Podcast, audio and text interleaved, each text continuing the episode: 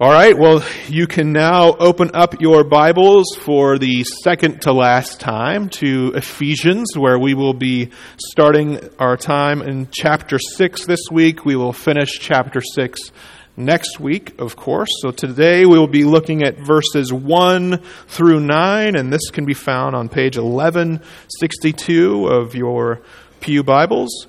And as we're now edging nearer to the finish line of our time here in Ephesians, it's my hope that we as a church have better have come to better understand this book and all of the, the beautiful truths contained in it and the profound mysteries that it seeks to reveal to us about who we are as the church and what God has done in placing us together and giving us a new identity in Christ, a new uh, being of being in Him, united to Him, but also giving us a mission in Christ, a calling and a purpose in God's redemptive plans for the world. And so, through it all, as we've seen, um, We've seen that the church is the beautiful masterpiece of God, the, the poema of God, the making of God, the art piece of God. And so we are the glorious unity of all those who are in Christ, of both Jew and Gentile, as we've seen. And so all peoples of all tribes and tongues have now come and been called to be a part of this body of Christ, to now be indwelled by the Holy Spirit, to be the temple of the living God, the God who is making all things new through the spread of his kingdom. And so Ephesians gives us what is really an enormous vision of reality, a, a, cosmic vision of cosmic scope for what the church is and what our place is in God's redemptive story of our world. It's almost too difficult to express in words, but it's important for us to keep in mind once again as we approach uh, these instructions of the Apostle Paul, particularly about about how life is to be managed in the ancient Christian household and what we might learn for life's management in our household as well. And so, from the start of chapter 4 and to the first uh, half or so of chapter 5, Paul began by casting a vision of what we might call a general ethical vision of how life ought to look for every Christian. And then he transitions from this sort of general vision into now giving specific instructions for members of the household. So he narrows his focus down then to, as we saw last week, husbands and wives, and as we'll see this morning, now to children and parents and slaves and masters.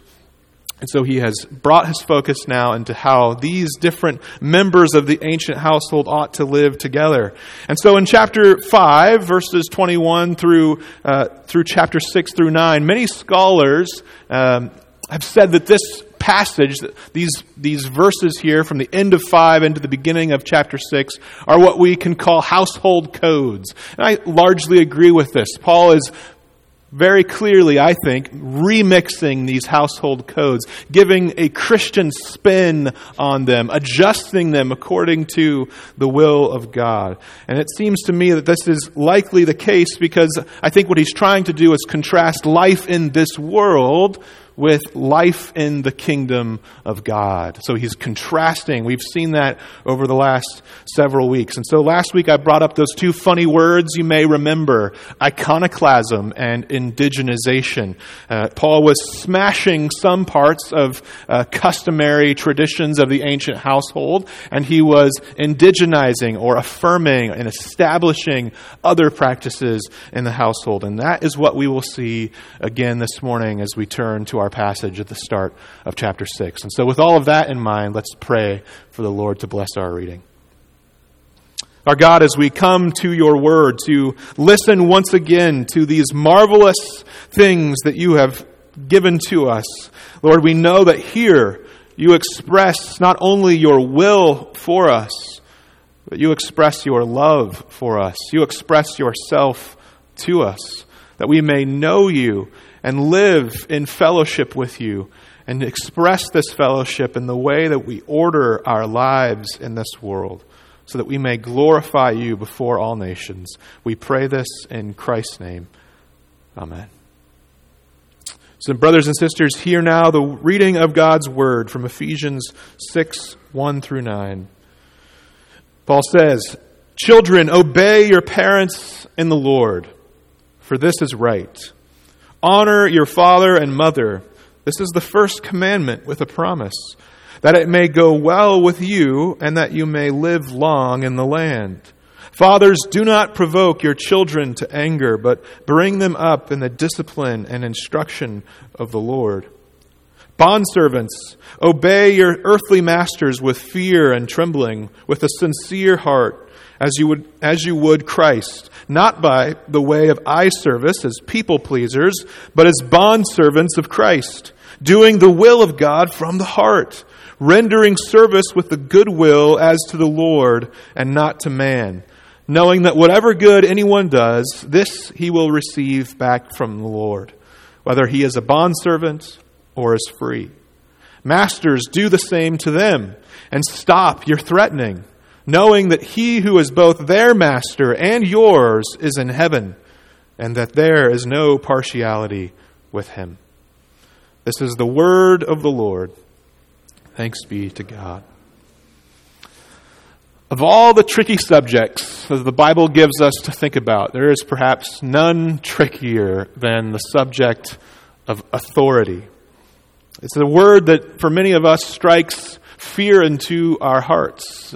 And so we struggle to understand it. We struggle to understand how the Lord could call us to live under authority. And perhaps our initial thoughts as, we hear this word are thoughts of fear or anxiety. Maybe you've had enough bad experiences or had enough hard things happen to you uh, from authority by being maybe abused or someone uh, misusing their authority so that your gut reaction in hearing this word is first to think that all authority must be questioned. It, it's not something that can be trusted. So perhaps for some of you who feel this way, there's also a level of anger. Because you've seen authority so badly misused in your own experience, you feel a reactionary sense of spite against it. And maybe because of your anger, you feel a sense of despair, knowing that, or thinking to yourself that authority can't ever properly be really used well. It's impossible, you may think.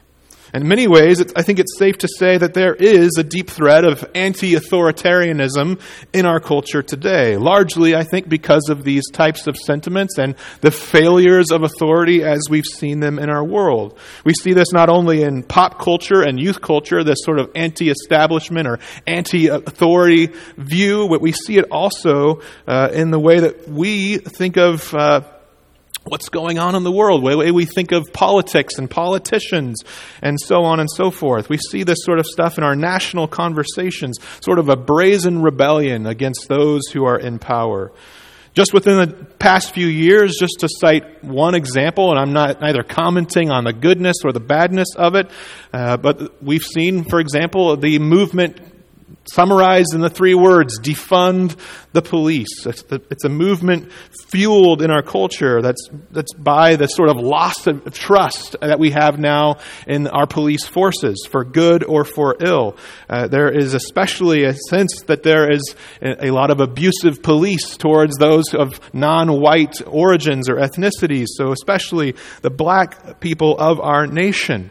And so, there is a sense of loss of authority, loss of trust in our authority. And I can remember this back in my days at Fresno State as a college student taking a class called Diversity in the U.S. 180. Uh, it was a very memorable class. Not all of my classes do I remember much from, but it was a memorable class uh, because I learned a lot of things that alarmed me and shocked me and challenged the way that I thought about the world. And I'm very thankful for this class, though I largely disagreed with some of the things that my professor taught us. And I can remember one of the things that she, she mentioned to us and instructed and instructed us on one morning was to never allow a doctor uh, to request you to call them doctor.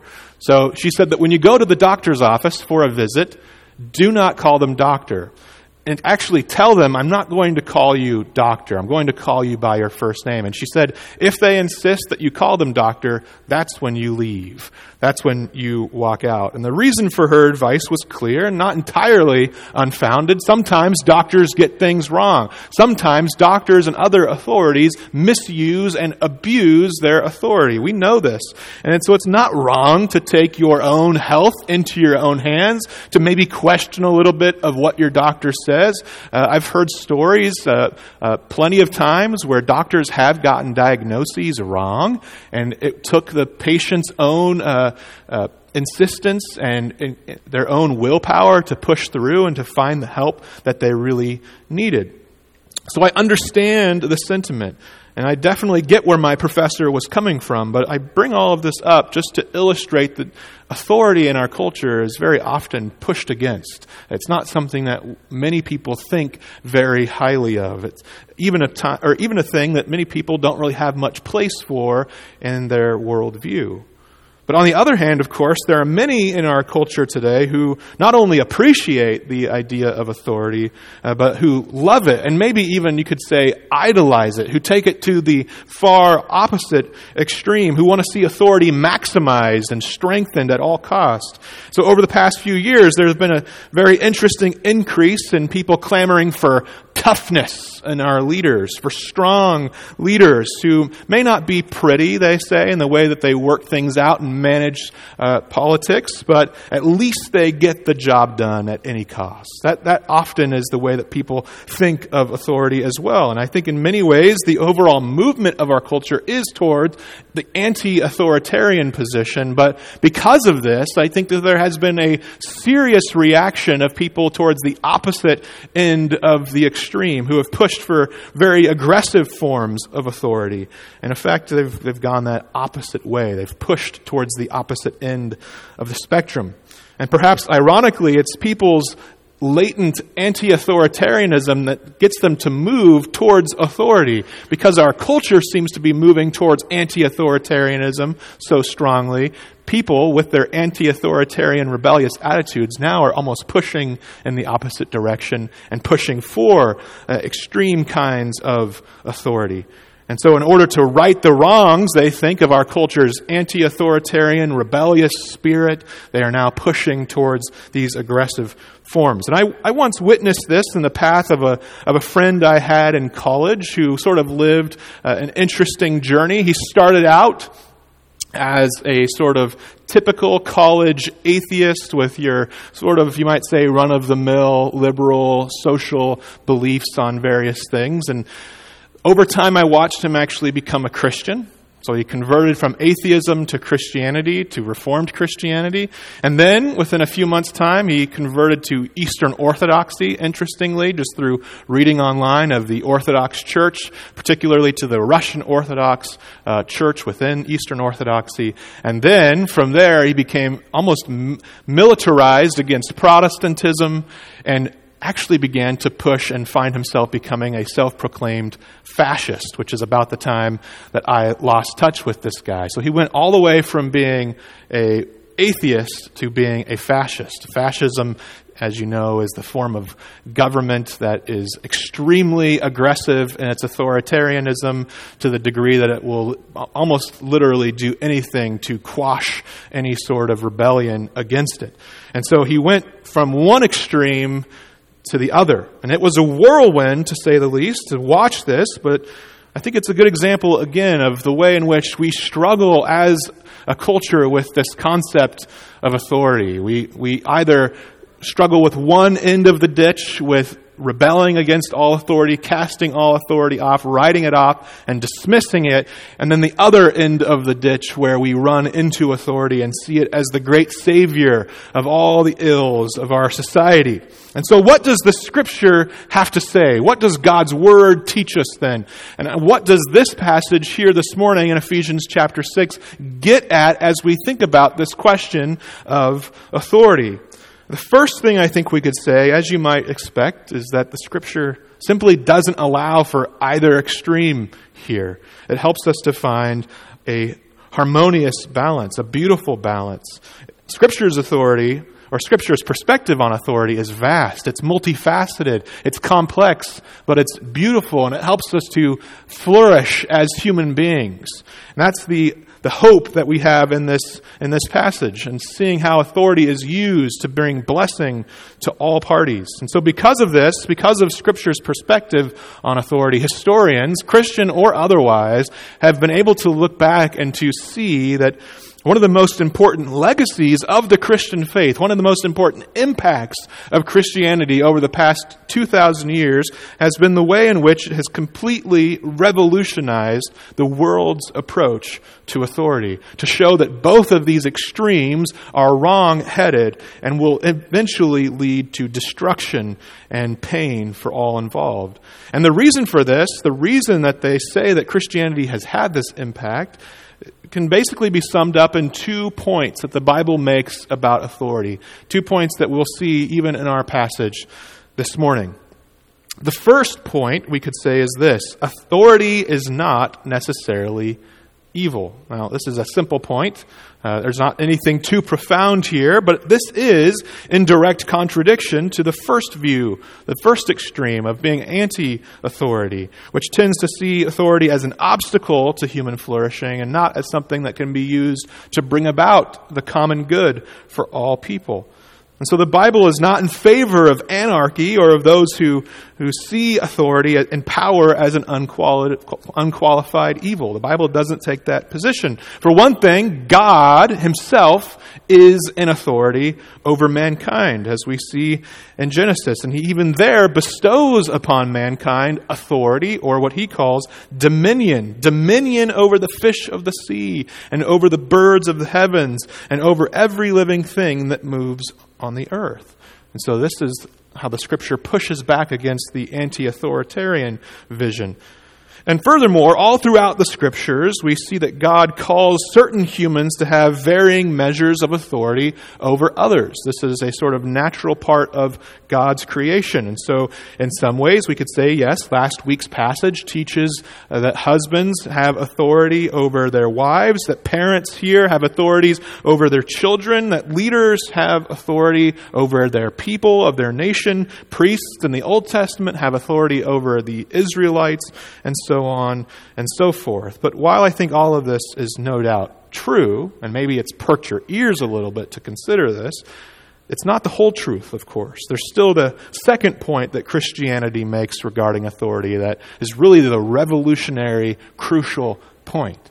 And it's the point that often gets missed in thinking through how authority is to be used. And it's this authority is designed by God to be sacrificially stewarded for the good of those under it.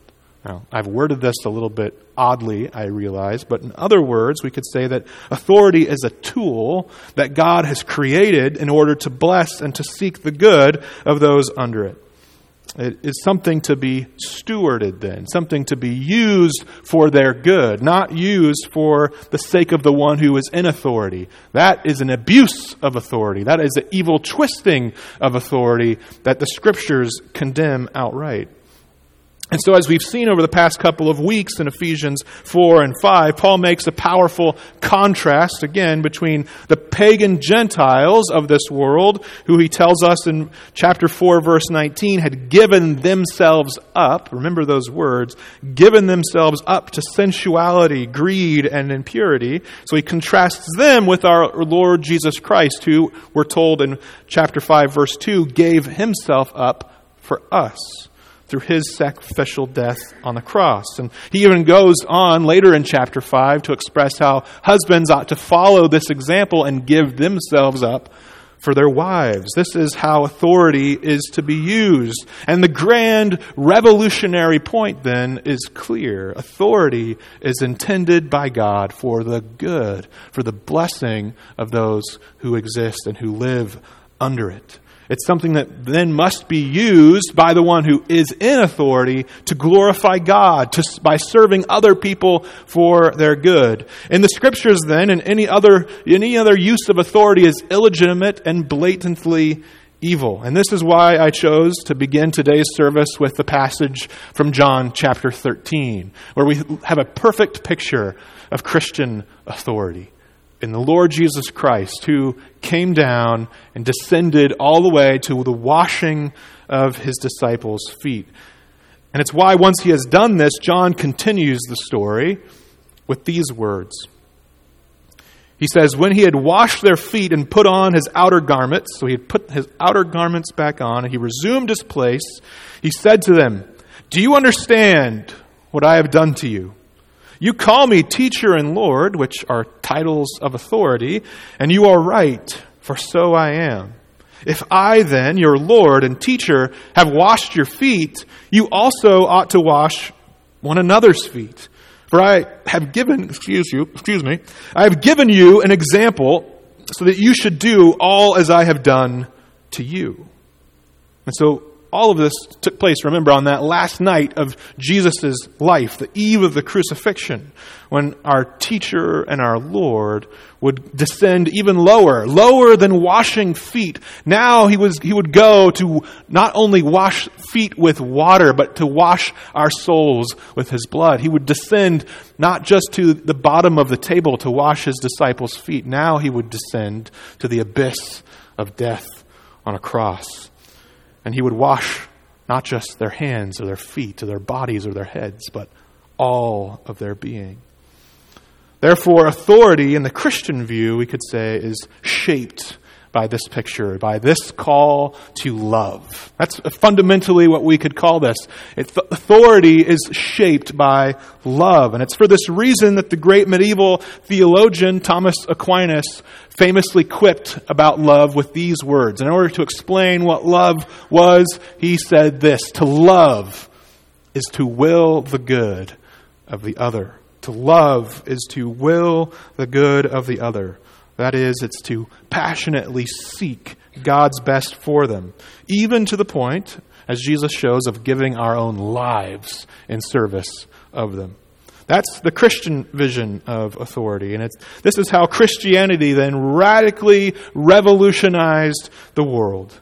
Unlike the pharaohs and the warrior kings and emperors and Caesars before him, all of whom sought in various ways to use their authority for their own good and to acquire godlike status, calling themselves God, Jesus, who was himself God, comes from the heavenlies, descends into our realm, is incarnate and made man, and dies for us on the cross, giving himself up for us all. And so, thus, we are commanded, Jesus says here, to go and do likewise. He says, I've given you this as an example of what authority is to look like. And it's for this reason that Paul, in his letter to the Philippians, would famously go on to tell the Philippian church these words Let each of you look not only to his own interests, but also to the interests of others. Have this mind among yourselves, which is yours in Christ Jesus, who, though he was in the form of God, did not count equality with God a thing to be grasped, but emptied himself by taking the form of a servant, being born in the likeness of men, and being found in human form, he humbled himself by becoming obedient to the point of death, even death on a cross. So, Paul here starts then with that ethical command have this mind amongst yourselves, he said. This is how you are called to live. And then he gives them this example of Jesus. He grounds it in what Jesus has done. And so, if that then is what we might say is the general biblical view of authority, and we've seen now how that view of authority contrasts with and indeed revolutionizes the world's understanding of authority, what might our passage this morning have to say about authority? How does it use these two points about authority and apply them to these relationships of the ancient household? And so of course, to tackle this, all we will simply need to do is read it. So Paul starts with these words, children. And here he's assuming that children would be in the gathered worship as this letter was being read aloud. He tells them, Obey your parents in the Lord, for this is right.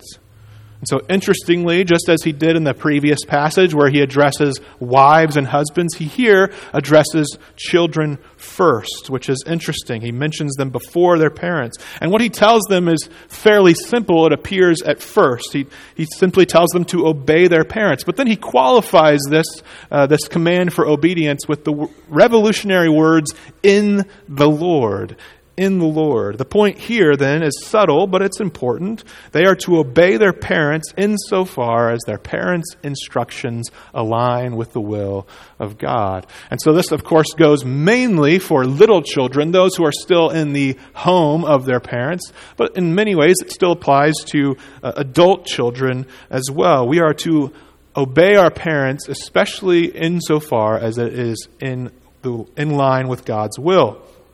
So, if our parents, of course, are teaching us to do something evil or calling us to do something evil, we are then allowed to disobey out of reverence for Christ. But for the most part, our parents, if they're good Christian parents, are going to be calling us to live in accordance with God's Word. And therefore, we ought to have a general uh, perspective of submission, of reverence for them, of obedience to them. And so we see both the points of authority that we've made here already clear in Paul's instruction. Authority is not necessarily evil, and authority is to be stewarded or to be used so as to bless the one under it. That's what this whole idea of of Paul rooting it in this passage of the Old Testament from the fifth commandment, where he says, "It will live. You will live long in the land. It will go well with you if you obey your parents." He wants them to see that it's for their blessing. It's for the children's blessing to obey their parents. And so he writes Honor your father and mother. And he puts in parentheses, this is the first commandment with a promise, that it may go well with you and that you may live long in the man. So he slips in this little parenthetical comment. And what he's trying to show here is that generally speaking, when parents follow their parent, or when children follow their parents' godly counsel, it will be a blessing to them.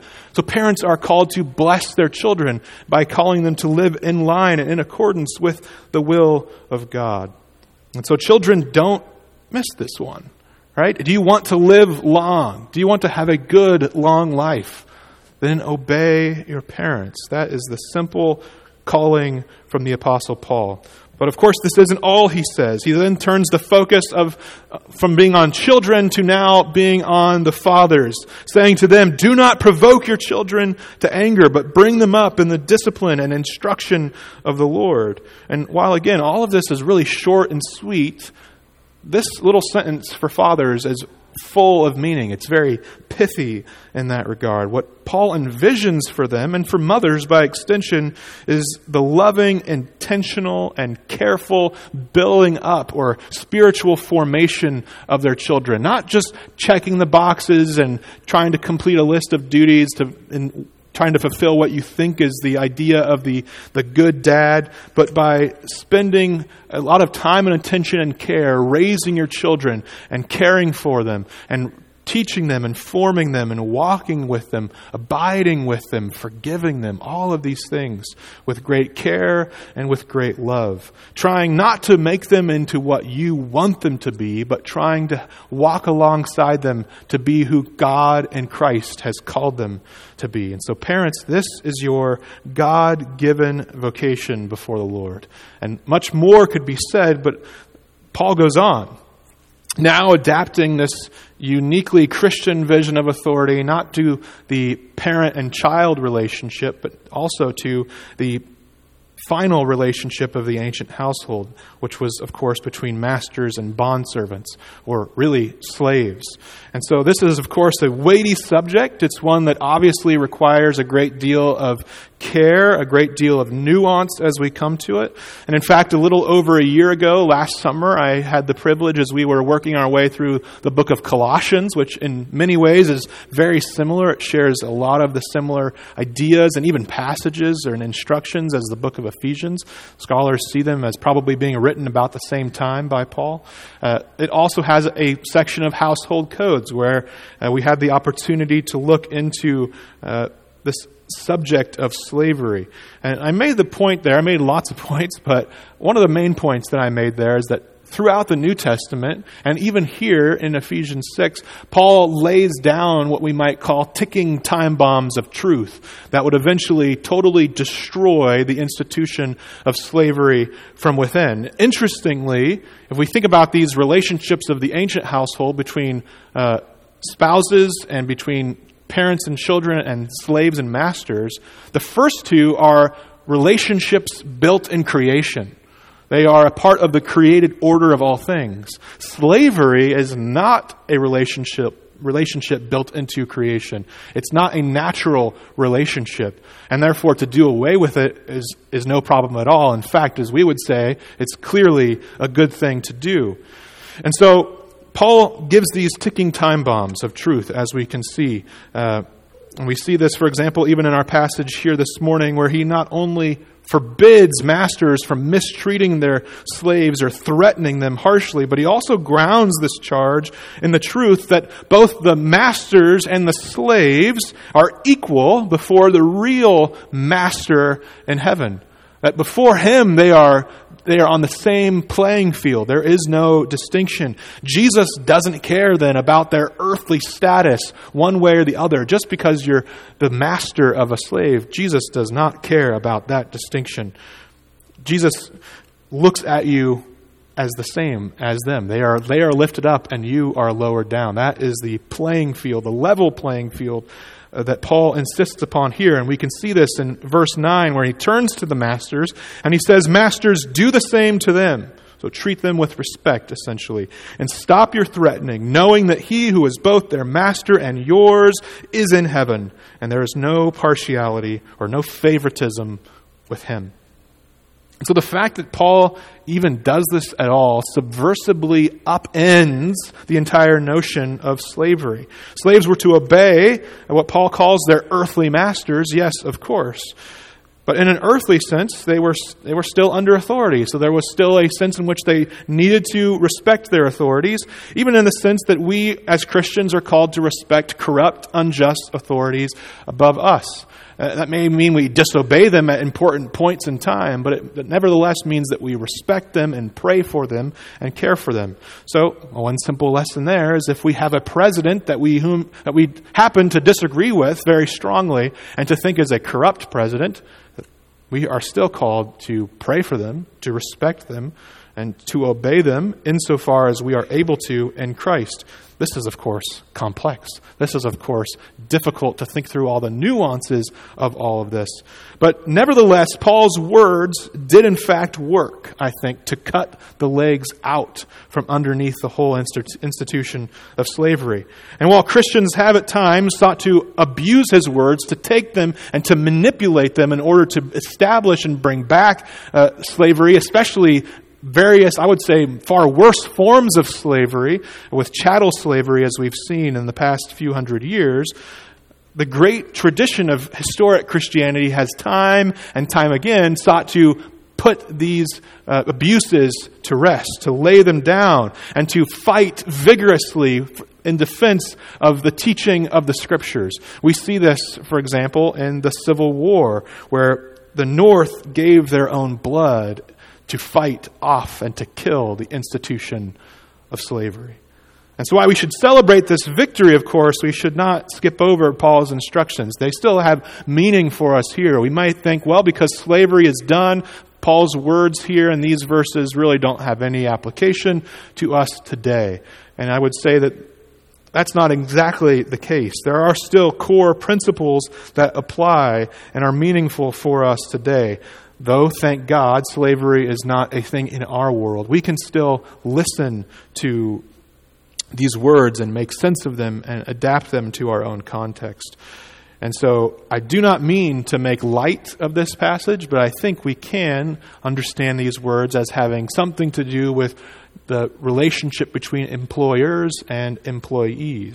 And so, employees, we are, if you are one of those, you are called then to humbly serve your employers and to do so uh, sincerely by working not to just please them, not to be people pleasers, but to praise and please the Lord. And if we are employers, then, who have an earthly authority over those underneath us, we need to listen to what Paul says in this passage and think about how we have a boss, you might say, who's in heaven, one before whom we are going to be called to give an account for how we treat those under our authority. How are we using our authority? Is it an evil, abusive authority, twisting our authority for our own good, or do we use our authority for the good of others?